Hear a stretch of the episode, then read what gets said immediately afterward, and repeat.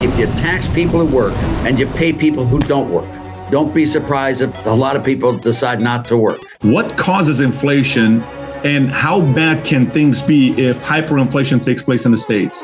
The rich people who have the money taken from them will produce a little less.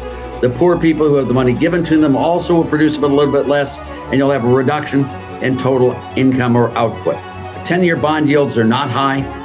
Gold prices have not risen, and the dollar has not been depreciating in the foreign exchanges dramatically. So, what concerns you the most right now? Don't make the benefits so attractive that you cause able bodied people to stop working. And now these people are not going back in the labor force because it's more attractive being unemployed than it is actually going back to their old jobs by stealing from the rich. Robin Hood literally made the poor worse off.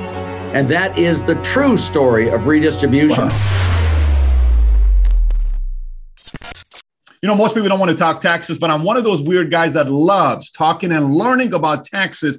And my guest today is an expert in that area. I've had him on before three years ago in 2018. We're having him back here and again. And that's Dr. Arthur Laffer, former member of President Reagan's and Trump's economic policy advisor. In 2016, he got the presidential, I think you got the awarded with the Presidential Medal of Freedom for his work that he did with the economy. With that being said, Arthur, thank you so much for being a guest on Valuetainment. My pleasure, Patrick. Thanks for having me again. Yeah. So from the last time you and I spoke, you know, the Laffer curve, you're, uh, I'm driving down here from my uh, place right now. My camera guy, Paul's like, I said, you know Arthur Laffer? He says, you know, the only place I know Arthur Laffer from is from a movie.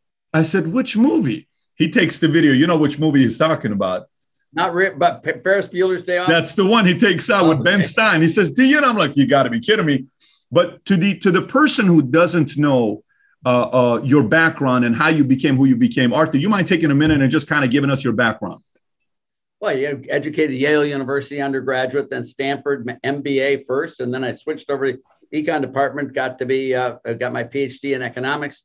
Taught at the University of Chicago. Uh, taught at USC. Uh, I've been in government. I was a uh, George Shultz's right hand person in 1970 in the White House, um, at first chief economist of the OMB uh, when it was formed. And uh, obviously, from then on, over the last 52 years, I've been involved uh, with the Oval Office and the White House and Congress and other governments in Chile and Argentina and in uh, and in Britain, uh, all over the world uh, in economics. So political economics, and then I wrote for a long time a lot for the Wall Street Journal, and I've written books and academic stuff and blah blah blah. It's all boring stuff to everyone else except you and me, Patrick. I think it's just important for people to know your background to give you the credibility when you say stuff. Six kids, thirteen grandchildren, four great grandchildren, four great grandchildren, eighty-one years old. And you're still going, and that's your office. I think I was at your office uh, three years ago when we came down there. Is that the same office? Same, same office. Very same cool. one you were in. In fact, if we turn the camera this way, you can see Lady Thatcher's picture between Sir Michael Hinckley and my me, and uh, of course uh, Jerry Brown on the wall here, and the President Trump and Reagan, and you know all the the usual characters. So so let's get into it. So what I did is uh, about a couple months we had a guest on, friend of mine, Byron Udell, where we started talking about taxes. And then they said, you know, back in the days, taxes were above 90% for nearly three decades. I said, what do you mean three decades? So, yeah, top line was three decades you know, Reagan was known for only doing two movies. He'd make his 200 grand and then he wouldn't do a third movie because why would he do it? Because he was only making $6,000 on the third movie, et cetera, et cetera.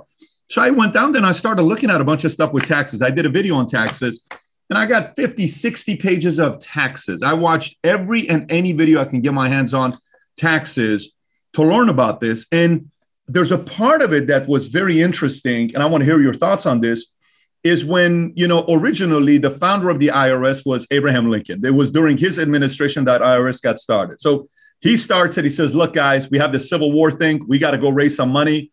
I think they put the taxes up 3% for people making $500 to $10,000. It was some tiers that he had, and it was up to 6% for people that were making more than that.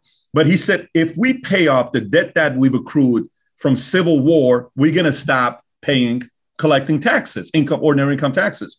Well, 10 years later, they stopped having ordinary income taxes and kind of went away.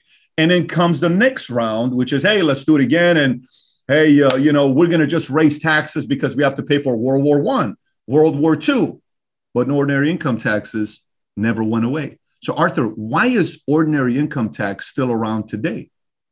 Uh, you've got me, but it really was a. We had the uh, the 16th Amendment, I believe it was, was uh, under Taft, was passed by all the states and then by Congress, and so it allowed for a progressive income tax. I believe uh, the U.S. Uh, Supreme Court really knocked it down at least once, maybe twice, and uh, this one just made it so it had a constitutional amendment that made it constitutional. In 1913, it was done by Wilson, President Wilson. The highest rate was seven percent. I think there were I think there were uh, uh, 400,000 total taxpayers at that time. Very, very small group of people. It stayed at 7%, the highest rate for the next two years. So three years at 7%, then it went to 15%, then it went to 77% in 2000, in 1918. And then it started back down in 1919, uh, 73%, where I think it stayed for three years at 73%, 1919, 1920, 1921. And then it tumbled down to the 25% range and then popped right back up with Hoover. he took it up from uh, 25% to 63%. then Roosevelt took it up to 79%. Uh, by 1945, the highest marginal income tax rate was 94%, where it stayed for a long, long time. And then in 1981, when the skies cleared, the sun shone forth in the earth, the animals multiplied, the trees bore fruit, the fields turned green. Ronald Reagan brought that rate way down to 28%. And since then, it's it, between 81 and today, it's been uh, about 20, about a little less than 40% the whole time. Uh, the first couple years, it dropped quickly, but about a little less than 40% in the years from 1943 when we had a comprehensive income tax till 1981, uh, I think the average rate was about 81% at the top. So you've had two distinct periods, uh, a very high tax rate period that was for a long time. I mean, 30, 38 years. And then you have a very low one for a long time, which is about 40 years, something like that from 1981 to the present.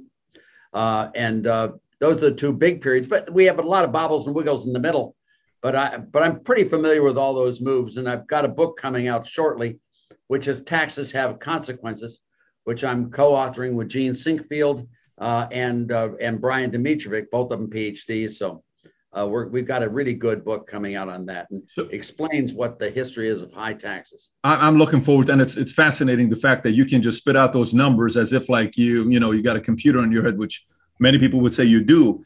But going back to it, going back to it, was ordinary income tax ever created to stick around, or was it just there to raise money, pay off the debt, and then we don't have it anymore until another war happens? Or was it supposed to be permanent from day one?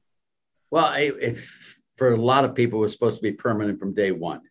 In fact, they tried to get it earlier after Lincoln got rid of it, but Lincoln got rid of it under a threat, by the way, just so you know, that the Supreme Court did uh, question the validity of the income tax uh, and uh, he did pull that tax out, quite rightly, rightfully so. But then they wanted to have an income tax in there in the early uh, 1900 period, and that was knocked down. Uh, it wasn't until we got the 19th, 16th uh, Amendment that really allowed the income tax. And a lot of people at that time wanted it to be permanent. The initial income tax in 1913 did not contemplate World War One. It didn't. Uh, it wasn't until 1917, 1918 that they really pushed it way up. Now, uh, in 1916, uh, they, they pushed it up uh, to 15% with an inkling of a war coming on. But uh, bottom line is, it was there basically to uh, to make sure that the rich, the very very rich, the top, really very small percentage, paid a lot of the income taxes, and it was still a small source of revenue for the whole government. So you'll see you'll see a lot of people uh, on uh, more on the AOC camp will say things like, What's the big deal if we take the top line for the highest income bracket to 90%? We've done it before. We did it for 30 years. Or, you know, if we've done it before, why can't we do it again? It's not like anybody else is going to be affected by it, but the only rich who are already making so much money. Why should they keep all their money? It's the infrastructure that helped them make this money. What is your argument to them? Well, I don't mean to make an argument to them. The question is their facts, I think, are really incorrect.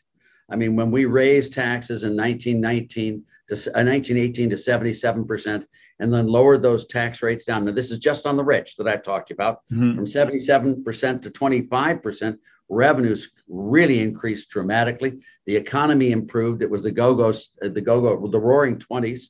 As you know, what we have found is that when you raise the highest rate, number one, revenues go down.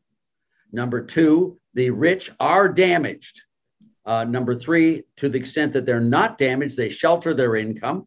All right. And four, the lower income groups are hurt and total tax revenues drop and the taxes on the lowest group, the bottom 50%, actually rise with high tax rates on the rich.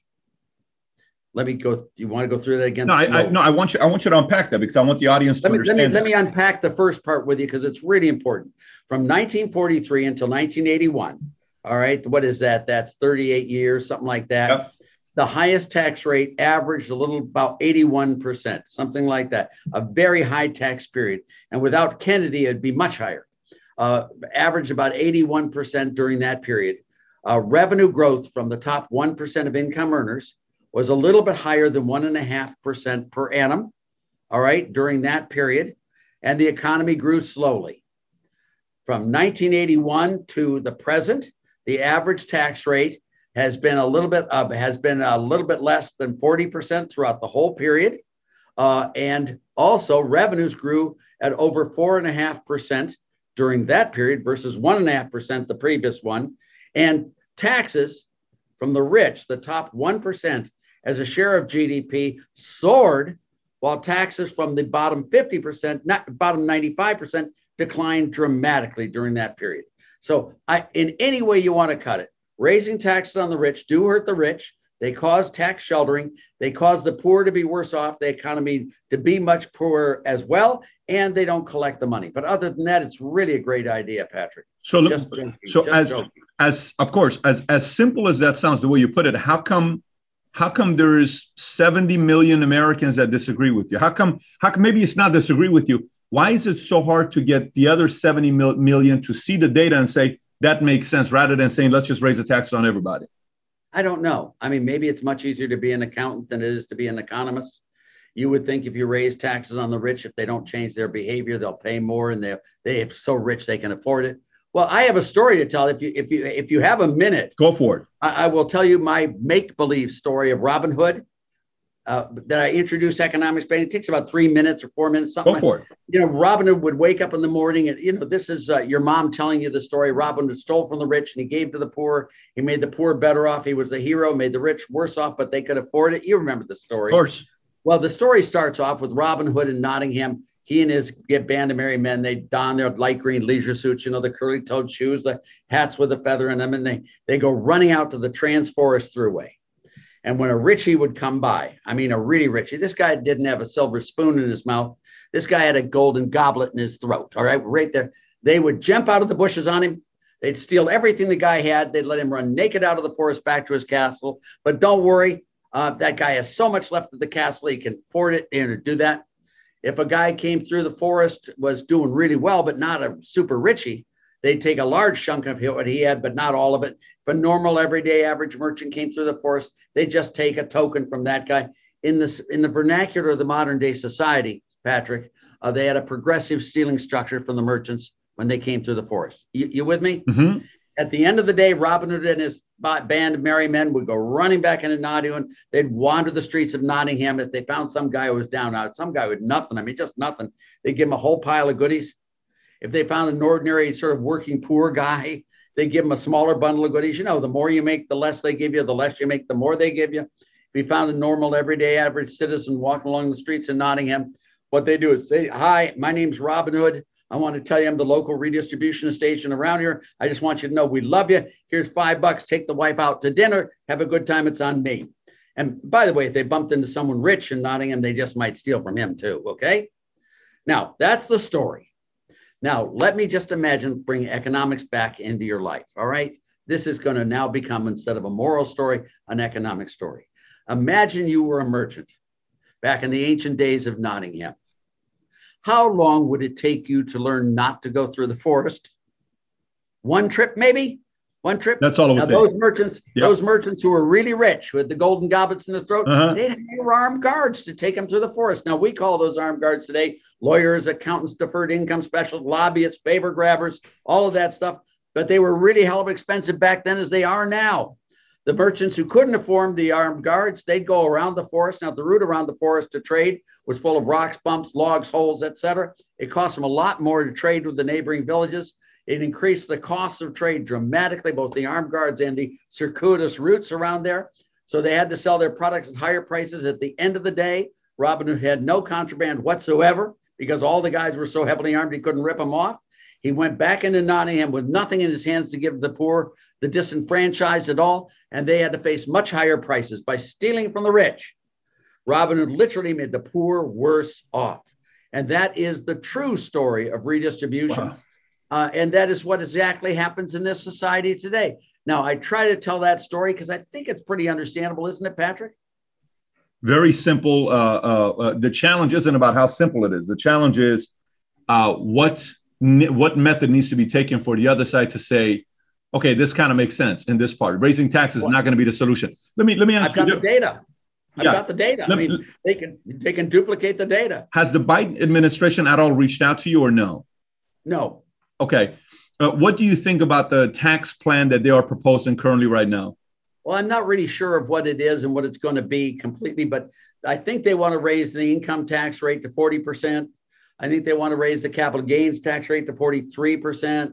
I think they want to raise the corporate rate from 21 to 28%. These are the things, and they've got a gas tax and they've got other deductions, exemptions, and exclusions they want to eliminate, and all of that stuff.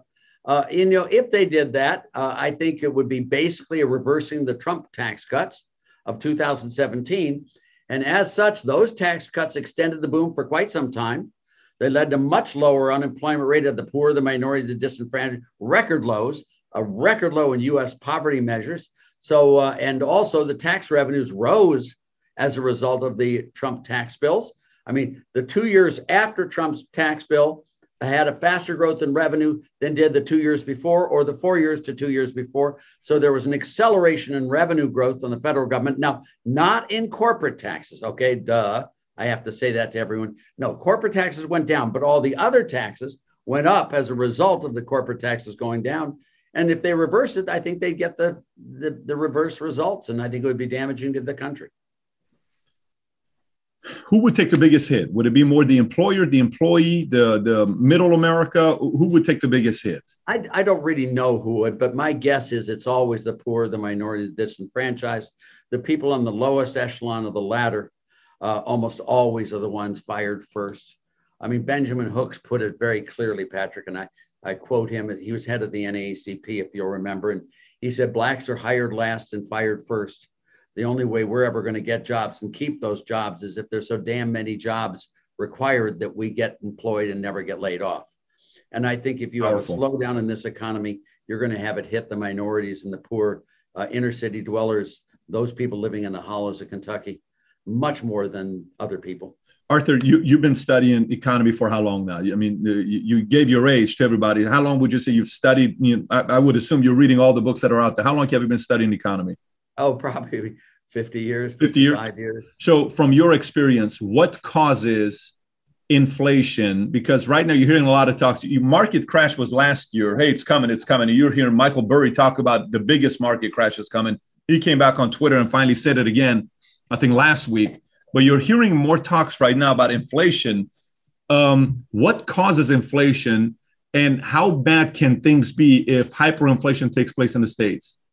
Yeah, let me start off about the cause of inflation. I wrote a piece in the Wall Street Journal 1974, which was the bitter fruits of devaluation. The US dollar had devalued, had gone off gold. And by that, we devalued against other countries' currencies. I forecasted double digit inflation. I was criticized roundly at the time. And the double digit inflation did come because we devalued the currency versus the numeraire, which is gold, uh, and the other countries. Uh, we don't have anything like that today. Uh, my view is that that model I used back then no longer is applicable because we aren't pegged to gold, we aren't pegged to other currencies at all. Uh, what you will see, of course, is if inflation does hit, it will show up in the US dollar, which is not falling, it will show up in the 10 year bond yield, which is not rising, and it will show up in gold prices, which are not rising. So, all today, I mean, Patrick, very seriously, uh, I don't see any reason why uh, specifically, uh, we would, should expect higher inflation in the near term. 10 year bond yields are not high, gold prices have not risen. And, uh, and the dollar has not been depreciating in the foreign exchanges dramatically. So I am not currently terribly panicked about inflation. But if inflation were to come back, it would have no constraints. There's no reserve requirement constraints that would hold that inflation back. So my thought right now is I don't see inflation on the horizon. Uh, but if it were to come, there are no constraints operating out there that would stop it. What yeah, I hope that's okay. Uh, no, no, I'm, I'm, curious to know. What, um, you're the brains here with this. This is your world. I want to learn from I, you. I'm wrong a lot of times, Patrick. That's totally so, fine. Yeah, I want to hear your perspective. I, so, never deliberately. So, so what causes gold to go up? What causes gold to go up? Well, gold is the first refuge of the cautious. Okay. Uh, you know, when things are going bad, people move to gold because it's high valuable, easily assailable. Uh, over the centuries, it has been the one go-to thing in times of crisis. Uh, in the 1970s, everyone went into gold, and of course, you had the price of gold go from $35 an ounce to $900 an ounce.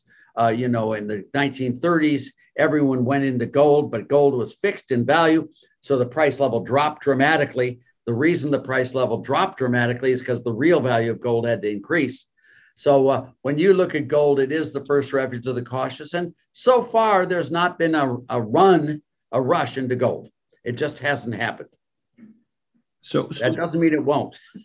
yeah, and and there was a minute it did, but then it was back down to normal uh, uh, uh range that it was at. Well, what's what's your biggest concern? Like if if if I'm speaking with you off camera, we're talking. I'm saying, listen, Arthur. You know, there's a lot of stuff you're hearing on the news right now: market crash, you know, inflation, you know, uh, uh, regulation, you know, all this, the taxes. What concerns you the most right now, Financial. Well, there, there, are a bunch of things that I mean. Obviously, these tax things bother me a great deal, Patrick. I mean, I, I think we, we're in a bad situation in taxes. I think this deficit spending is crazy. I mean, you know, when you have uh, when you have uh, uh, huge transfer payments. Can I go through transfers with you a little bit slowly? And sure. you know, when you transfer, when you, your transfer income, you take from someone who has a little bit more, and you give to someone who has a little bit less. Mm-hmm. You with me on that? Yeah. That that's what really is redistribution or transfer sure. payment there. Now, whenever you take from someone who has a little bit more, you reduce that person's incentives to produce, and that person will produce a little bit less. Okay. Likewise, when you give to someone who has a little bit less, uh, that person finds an alternative source of income other than working for receiving income. So that person too will produce a little bit less. He can make money by not working. Um, all right. The, the theorem here is really simple. Whenever you redistribute income, whenever you do, you always reduce total income. Always. It's not a debate. The rich people who have the money taken from them will produce a little less. The poor people who have the money given to them also will produce a little bit less, and you'll have a reduction in total income or output. To see it really clearly, if you tax people who work and you pay people who don't work, don't be surprised if a, a lot of people decide not to work. All right, now the lemma from this theorem, theorem is delicious. Uh, and, and the lemma is very simply is uh, the more you redistribute, the greater will be the decline in total income. And that should be self evident from the theorem itself. So, but the limit function of this theorem, I, I just delight in uh, because it's so clear. And this is just math. It's nothing else. It's not left wing. It's not right wing. It's not liberal. It's not conservative or Republican or Democrat. It's just plain math. The, the, the limit theorem is if you were able to redistribute all income so that everyone came out exactly the same, Patrick, if everyone came out exactly the same, there will be no income whatsoever. And let me hit that intuitively to you. Uh, to get everyone to come out the same, what you have to do is tax everyone who earns above the average income 100% of the excess. And what you also have to do is everyone below the average income, you have to subsidize them up to the average income. Now, if you actually did that, if you actually taxed everyone above the average income 100% and actually subsidize everyone below the average income up to the average income, I'll stipulate today, counselor, um, there, there, there, everyone will come out exactly the same at zero income. That's what bothers me a lot. We've increased government spending through these, uh, through these quote unquote stimulus packages incredibly hard. and it's working very much to the detriment of this economy in this country, my view. Arthur, how, how do you view, uh, you know, you've been around when there was no crypto and then it barely came and people kind of like, well, what's this all about? And then now a lot of people who were not, uh, you know, believers and they were doubters now are becoming believers. They're saying, you know what, I don't think this thing's going away. What's your position with cryptocurrency and Bitcoin? I think you're probably right. I, I, I do. I did a podcast with Cathie Wood. Now, you may know who Cathie Wood is. She was my student at the University of Southern California, and I'm involved with her in ARK as well. We did a podcast, I think, four or five years ago on, on Bitcoin. I think it was Bitcoin we did it on, but cryptocurrencies in general. And my general view is that while they may not be a substitute for the transactions medium called money, uh, they sure are. Uh, they sure are a medium for the wealth concept of money.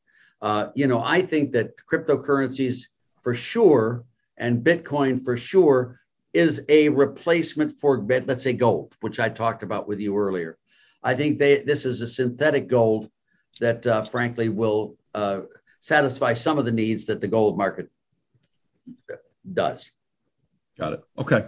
Uh, I think it's here to stay. I mean, I don't. It, it's not going away. Now, are you are you in it? Are you somebody that's a believer to the point where you're putting your uh, money where your mouth is and you're investing as well, or not yourself? Well, let me just say, to the extent I have an equity interest in ARK, which is the Cathie Wood company, which I do, uh, then I am. But separately, no, I'm not a personal investor. I'm just an old man, Patrick. I mean, I'm 81 years old. I cryptocurrencies. I don't even I don't even have a, a, a computer. I don't do emails. I have a flip phone. I mean, you know, how can I do cryptocurrencies? Come on. but I love them. I love them. You love them, but but uh, so so so how, how how do you like you know uh, there's a there's a guy named Anthony Pompliano, Pomp on Twitter. He's a big tw- uh, Bitcoin guy, massive voice. He's he's everywhere. Everybody's interviewing. We had him on a couple months ago. Great guy, good conversation with him. He called out Warren Buffett and he says, you know, these guys are not outdated. You know, he's uh, Warren Buffett is going out there and you know they have to kind of comment on Bitcoin, what's going to happen, all this other stuff. W- what are your thoughts like when you were coming up? Who was the person when you were 35 years old coming up with ideas and these 80 year olds were saying arthur has no clue what the hell he's talking about. He's lost his mind. We're around. We have experience. We know what we're saying. How did you at 35 view the 80 year old that criticized your ideas? Well you know at 35 i was a huge fan of, of bob mundell's who very recently passed away. We did the global stuff. Now our world was uh, a very different world than the world today but uh, bob mundell and i both believed that money was global in scope not uh, country in scope. We both believe very much in a sound price rule, the gold standard, not some sort of a monetary based standard as, as, as exists in the 70s and 80s. Uh, we also believe very much in the power of cutting tax rates. Now, when we argued our stuff in, well, 1930, uh, when I was 35, that was 1975. Uh, I had done my big Kemp Roth tax cut already across the board which brought the highest rate down to 35%. Everyone said I was crazy, not only politically, but economically. It was crazy, weird. Bob Mundell, of course, was right there at the time, and we were we we were pilloried by everyone. But lo and behold, it happened, and you can see what happened. You had the greatest boom ever with Ronald Reagan, and the price level tumbled. Uh, inflation stopped immediately after Jimmy Carter, and the dollar soared in the foreign exchange market. And you know, as I said, the animals multiplied, the children danced in the streets. do, do you think certain principles uh, economically are evergreen that are always going to be around? Or do you think almost every philosophy is changing because we're living in times we've never seen before? I mean, things are, technology is moving rapidly, decentralized systems. You know, you're talking about, you know, crypto, NFT. It's almost like there's so much to take in where some of the way of thinking in 1970 may not apply today or no it's evergreen. Many of those apply still today. Well, obviously, the specifics are, are brand new. I mean, you know, we had our technologies back in the 1970s. We had our technologies back in the 1920s. These are new technologies. I mean, all sorts of things are happening. Uh, and I told you tax rates are very different now than they were in the 30s and 40s and 50s and 60s and 70s. So that these are all different things, but the principles I think are pretty much the same. Now, uh, you know, very simply, people respond to incentives. And if you make something attractive through regulatory policy or through spending programs or whatever, they'll do more of it. If you make something unattractive through taxes or through regulatory policy, they'll do less of it. So the government can, through the manipulation of incentives, change the results that occur in the economy. And unfortunately, they don't understand it. They're not very well educated. They're not very well motivated. And as a result, they make things a lot worse. They've made the poverty situation in America a lot worse. The minimum wage at $15 an hour would hurt, hurt the poor, the minorities, the disenfranchised the most. It would just destroy their futures and their lives. But you know, they they really are into politics more than they are humanitarian efforts. Why, why would it destroy their lives? Well, because you get some of these people who who just don't have the requisite skills at present. They're young, they're not well educated, they they haven't had the experience of internships and all that, and they can't get that first job at $15 an hour. After being unemployed for a year or two, sooner or later they become unemployable, Patrick. And then after being unemployable for years, they become frustrated and angry. And then you have to spend a fortune protecting yourself from them. You know, you've created this underculture of underemployed, poverty stricken people who, who are not sharing in the prosperity that you and I have. Mean, and, you know, they have just the rights to it as we do. I mean, they're human beings too. It's only that the government has kept them down. I mean, we have welfare payments, Patrick, that are withdrawn once they hit a certain level. So, you know, if you took a, now this is four years ago data, a single mother with two children in Philadelphia making $29,000 a year income. If you take out all the taxes in that $29,000, so you have her net income there, then you add in the economic value of all of the social welfare spending she's eligible for. You get the total amount she is, which is a little over $53,000. Now, if that woman goes from 29,000 to $79,000 income, read, because the taxes go up so much and because all the welfare benefits drop so much, she's literally the same way off uh, at at uh, $79,000 as she was at $29,000. And, you know, it's a 100% tax rate on earnings. That's called a welfare poverty trap. So you combine those two things, the minimum wage and that, and you've created a massive enterprise zone destruction package on the poor, the minorities, the disenfranchised. And it just disgusts me to the core. And what we need to do is have tax free zones in our country for 15 years. Anyone located in the enterprise zone whose principal residence is there, who got a job in the enterprise no income tax, no payroll tax, nothing. Minimum wage uh, abolished in that area until they get back up on their feet and get going. And then they have the requisite skills to become productive members of our society. But, you know, Patrick, when you look at the income tax codes, 70,000 pages and all this stuff, you need to have a lawyer. You need to have accountant. You need to have a deferred income specialist. You need to have a favor grabber. You need to have lobbyists. You need to have all those to make it. Some guy in the inner city or wherever, you know, tr- just as a simple uh, basketball player comes out there, great basketball player, makes a lot of money, but doesn't know how to do the, the gimmicks and tricks of the uh, of the of the tax codes, and he's just hammered down. And that's why you find all these guys once they retire, they go right into poverty. Mm. And you know, that's just wrong, wrong, wrong for us in society to do that. So you're and, not you're not for minimum wage, raising minimum oh, wage. And are you do you believe automation is coming coming here and it's already here, but even at the highest level, like automation is coming? Well, automation auto, automa, automation comes in because of the minimum wage. I mean, if you go to McDonald's and some of these other places, they have these little screens now that you pop there. They have hamburger flipping things that can flip 60 hamburgers at a time, and they're done perfectly. They've got all these other. Have you seen these new robots uh, that go around delivering packages all over the place without a person. That's all because of the minimum wage being so damn high that it's worthwhile for them to technologically replace these low wage workers and make sure they never do anything. If there weren't a minimum wage, these kids would get fine jobs at $10 an hour. They'd be there, they'd be doing this, and they'd soon work their way up to higher wages. But no, that's not what our society is doing for them. So you are saying automation is inevitable because these companies have to figure out a way to save money. So we just invested, we just invested into software. It took us two years to build, all in five million dollars. It helped us.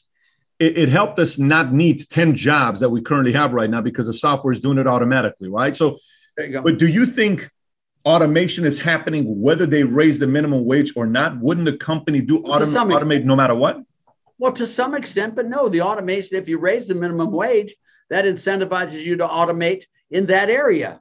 Uh, you know, in other areas that you have high paid workers, uh, you automate there because you're saving the money of those high paid workers. Well, there's a shortage of those people, but there's not a shortage of low wage workers.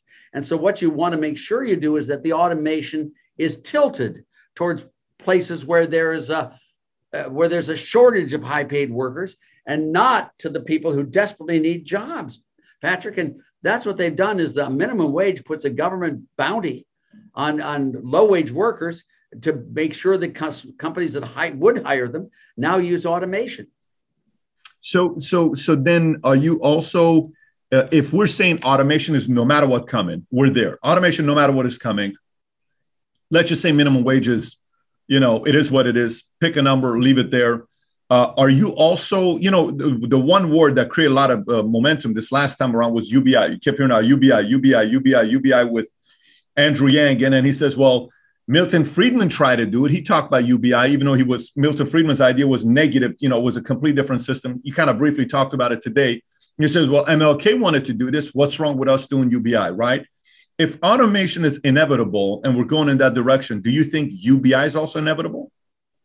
You know, the basic income concept where you give a payment will hurt jobs, output, and employment. That is not my way of solving the world. Uh, what I would not do, and let me just say it really explicitly, Patrick, uh, Milton Friedman's minimum wage, the UBI, all of these say if you earn higher incomes, you get taxed on that from the base level on. That is a disincentive all the way there.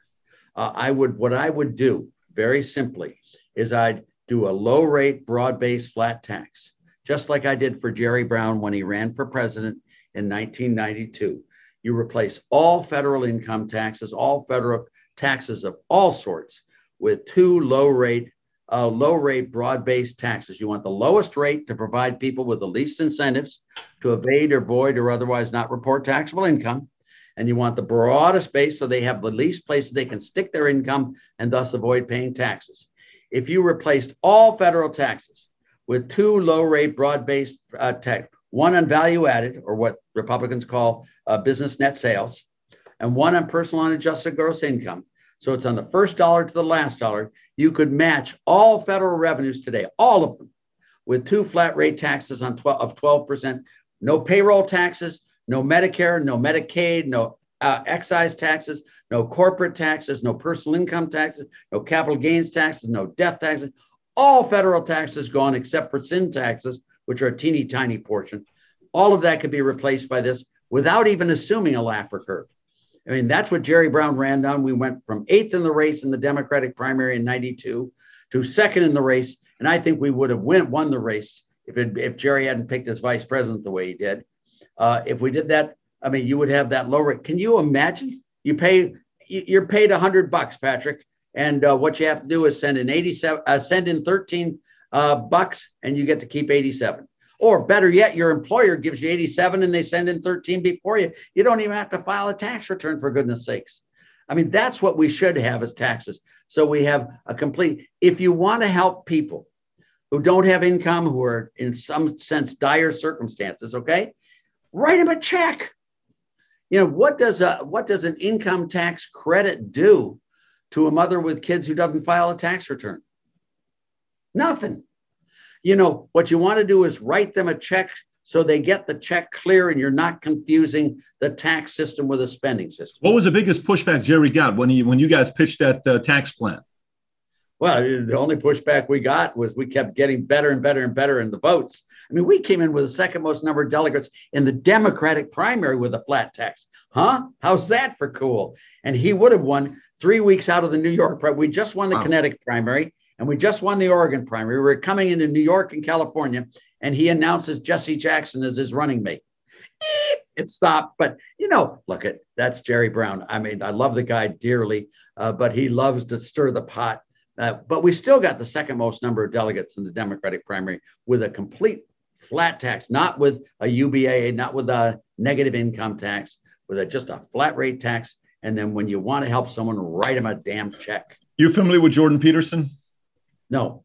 Jordan Peterson is, uh, uh, you know, wrote a book, 12 Rules for Life, very renowned author. He was a clinical psychologist at University of Toronto. He, he became. When, oh, I have heard of him. Okay. Yes, I have. I've watched him on TV yes. once. He's really pretty amazing. Fascinating I, I guy, genius, yeah. brilliant guy. People people love uh, the way he thinks and what he says about. So one of the things he talks about, he says about 10% of America has an IQ below 83, which is a net negative to society, right? About 10% of America's got a IQ less than 83, net negative to society. So we're talking about, you know, fiscal responsibility. Great, you know, hey, take care of your money, go to work, take you, make you, you know, save your money, put it in a Roth, put it in an IRA, put it away, you know, match the 401k, whatever. Take care of your family. Some people are saying that there's a 10% that no matter how we set up the economy, that 10% is not going away. Meaning, if there's a 1% at the top that's going to find a way to make their millions, and then there's a 1% of the 1% that's going to be billionaires, the same way is the bottom 10% that no matter what you do with taxes, there's going to be 10% of people that are going to need to help uh, to have the government or an organization help them out. So, what, what, how do you process that where we have to be fiscally responsible? Yes, but there's a small percentage of community that maybe doesn't have the capability as others do, what some of these experts are uh, uh, implying. What are your thoughts on that, where we have to also be socially responsible to take care of those folks? I do agree with it 100%. I mean, you know, I am in, completely in accord with helping those who can't help themselves and um, not only help them, but you know, we as a society just can't afford to allow these people to live in pain and suffering. It, it's just not right. But now, what you want to make sure, Patrick, and it, it's a balancing act here, is you want to make sure that you don't make the benefits, the social welfare benefits, so attractive that you cause people to become poor because they get paid for being poor. Now, what I would do in this sort of thing is uh, I, I would surely have uh, soup kitchens housing for the people who really you know the people living under bridges and all that stuff. Just give them physical things that they desperately need and want and have it there. I'd love i would have uh, health clinics for the poorest uh, but that's it. I mean that's pretty much what you do to them. Uh, if you have any institutions that these people are are doing self-harm they're committing you know all of those things to protect our society i would really encourage uh, religious organizations and other groups to make sure they step in as well. But you know, uh, you don't want to kill everything to help the one. And that's what you really got to make sure you don't make the benefits so attractive that you cause able bodied, good, productive people to stop working and now do. You've seen that with the $300 unemployment benefits that extended additional unemployment benefits. These people are not going back in the labor force because it's more attractive being unemployed than it is actually going back to their old jobs. That is when welfare state has gone crazy.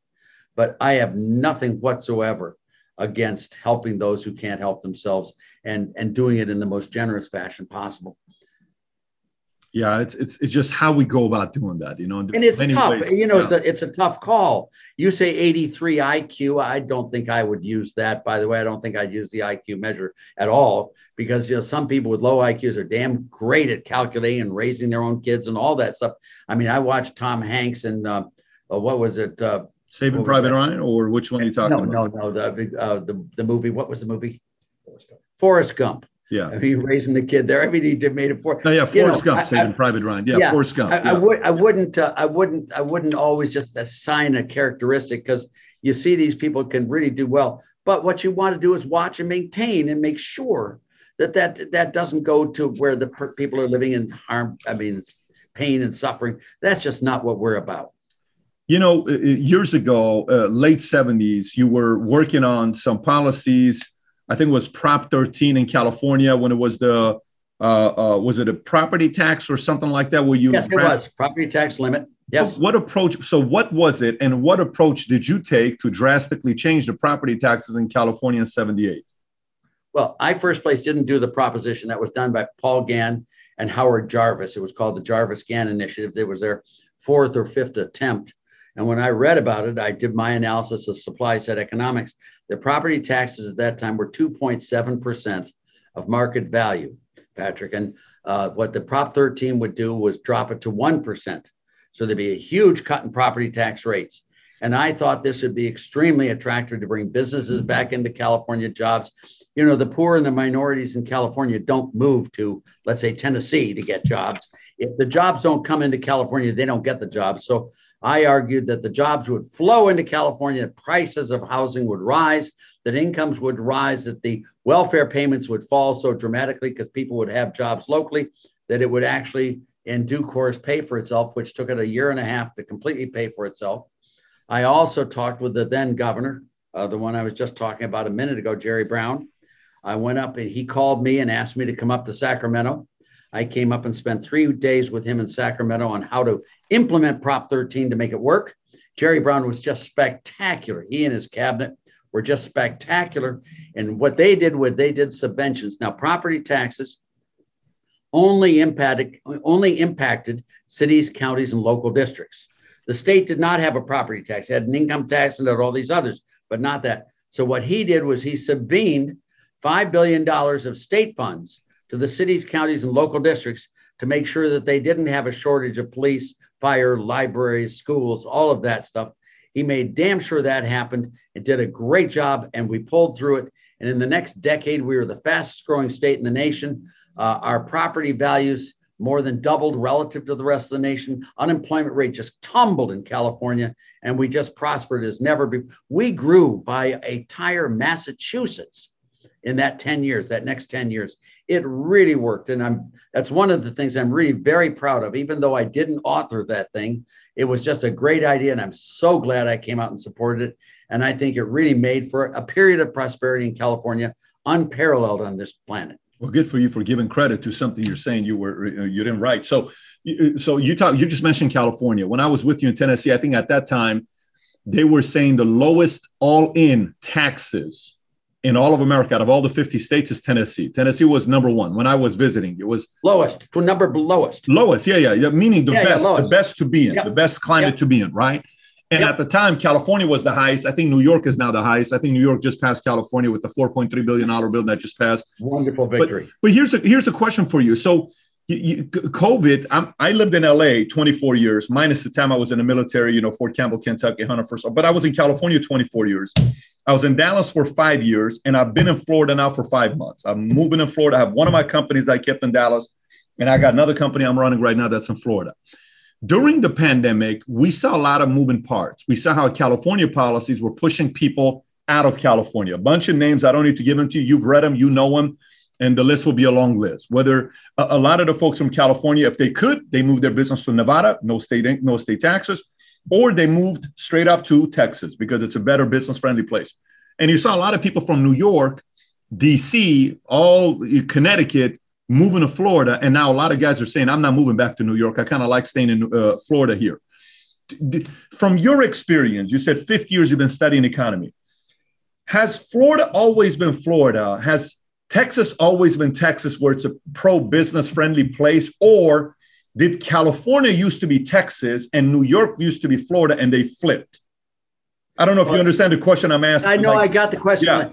Let, let me just say that relative tax rates have always attracted to people to the lower states, lower tax states from the higher tax. That's always been true. And let me, if you have two locations, A and B, sure. If you raise taxes in B and you lower them in A, people and jobs and producers and income will move from B to A. That that will happen. California had a huge advantage in the 60s. I mean, I moved there in the 60s because of the huge advantages that California had on all sorts of job prospects growth. It was where the earth began. Uh, but as the years have gone on, uh, tax rates have become much, much more important as to how they do it. Now, there have been 11 states that introduced the income tax since 1960. Those 11 states started in 1961 with West Virginia. It ended up in, with Con- Connecticut in 1991. You know, it had states like Rhode Island and Maine and New Jersey and Pennsylvania and Indiana and Ohio and Illinois and Michigan and Nebraska. All of them put in the income tax. All of those states that introduced an income tax have declined dramatically relative to the rest of the nation. I mean, dramatically. Uh, it's still nine states in the US have no income tax, no earned income tax.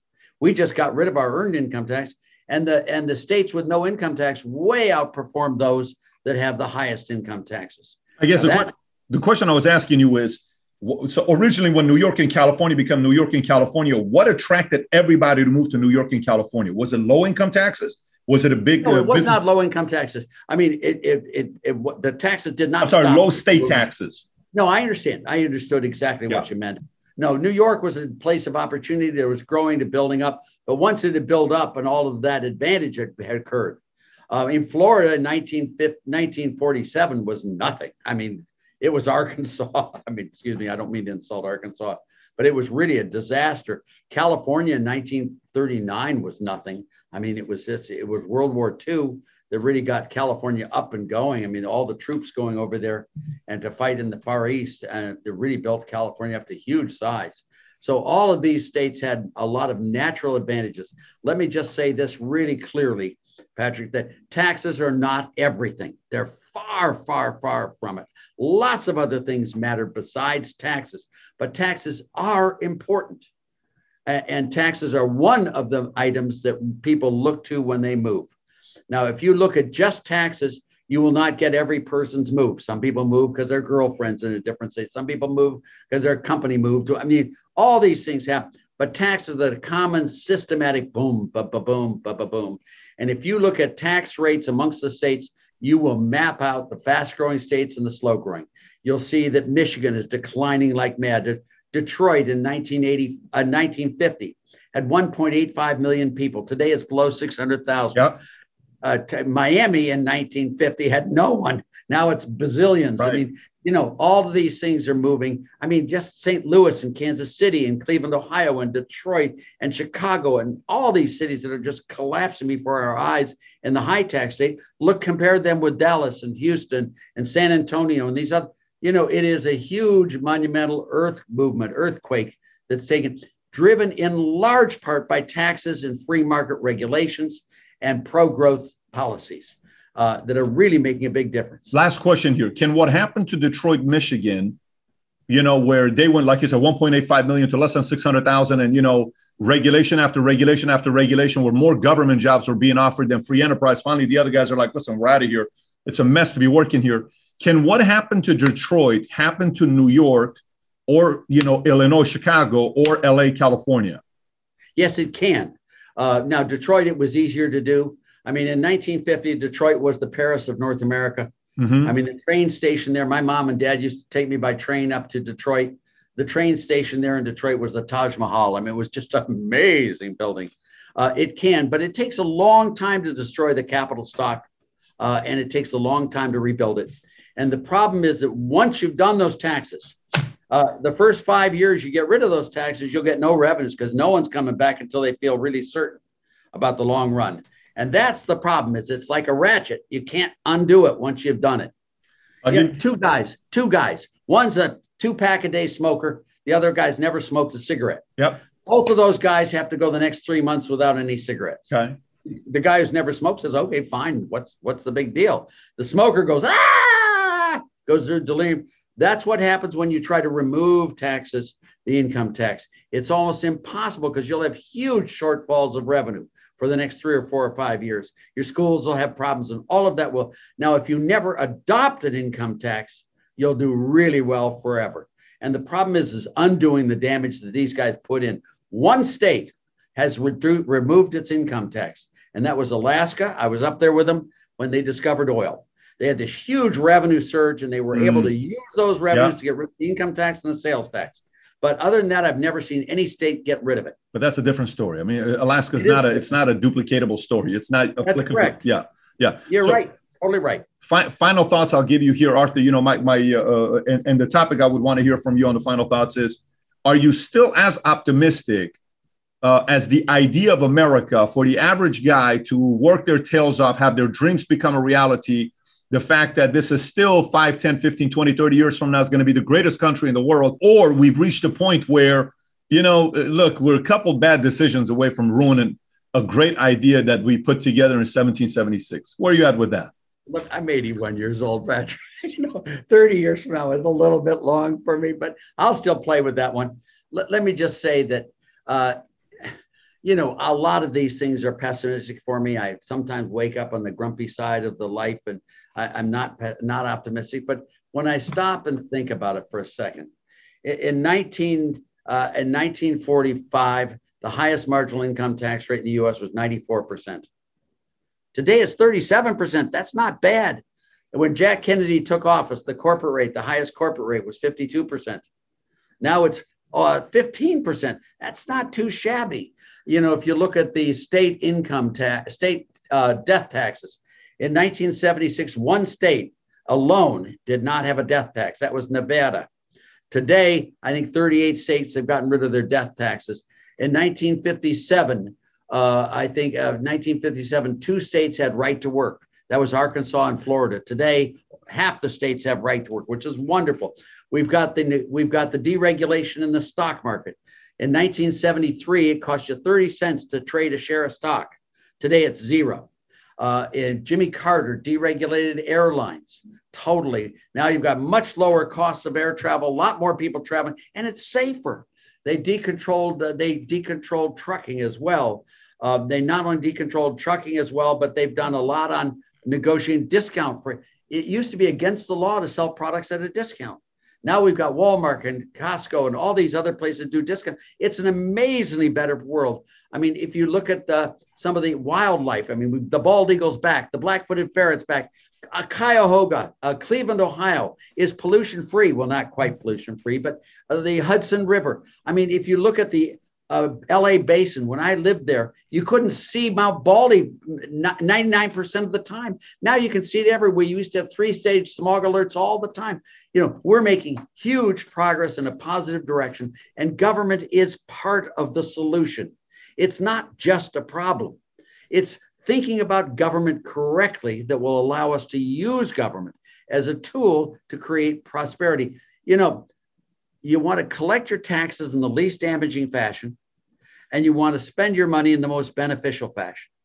When the damage done by the last dollar of taxes collected is a bit less than the benefit done by the last dollar spent, stop already.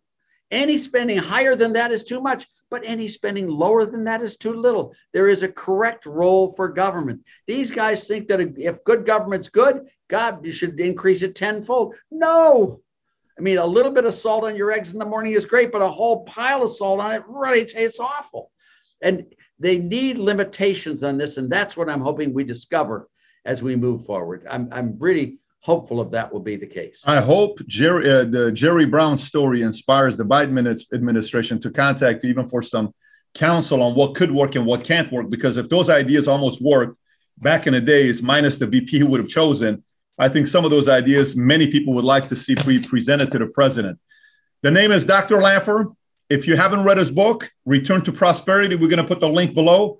Dr. Arthur Laffer, thank you once again for being a guest on Valuetainment. My pleasure. Thank you very much, Patrick. Very different angles, right? Taxes, economy, future, how he feels about Bitcoin, cryptocurrency, gold, inflation, not really an inflation. I thought it was fascinating. Want to know what you took away from it? Comment below. And if you enjoyed this interview, my, my part one with uh, Arthur Laffer was right here in 2018. We went a complete different angle. If you've not seen that, click over here. Or another video I did a month ago titled The History of Taxes, where I went very deep in the history of taxes.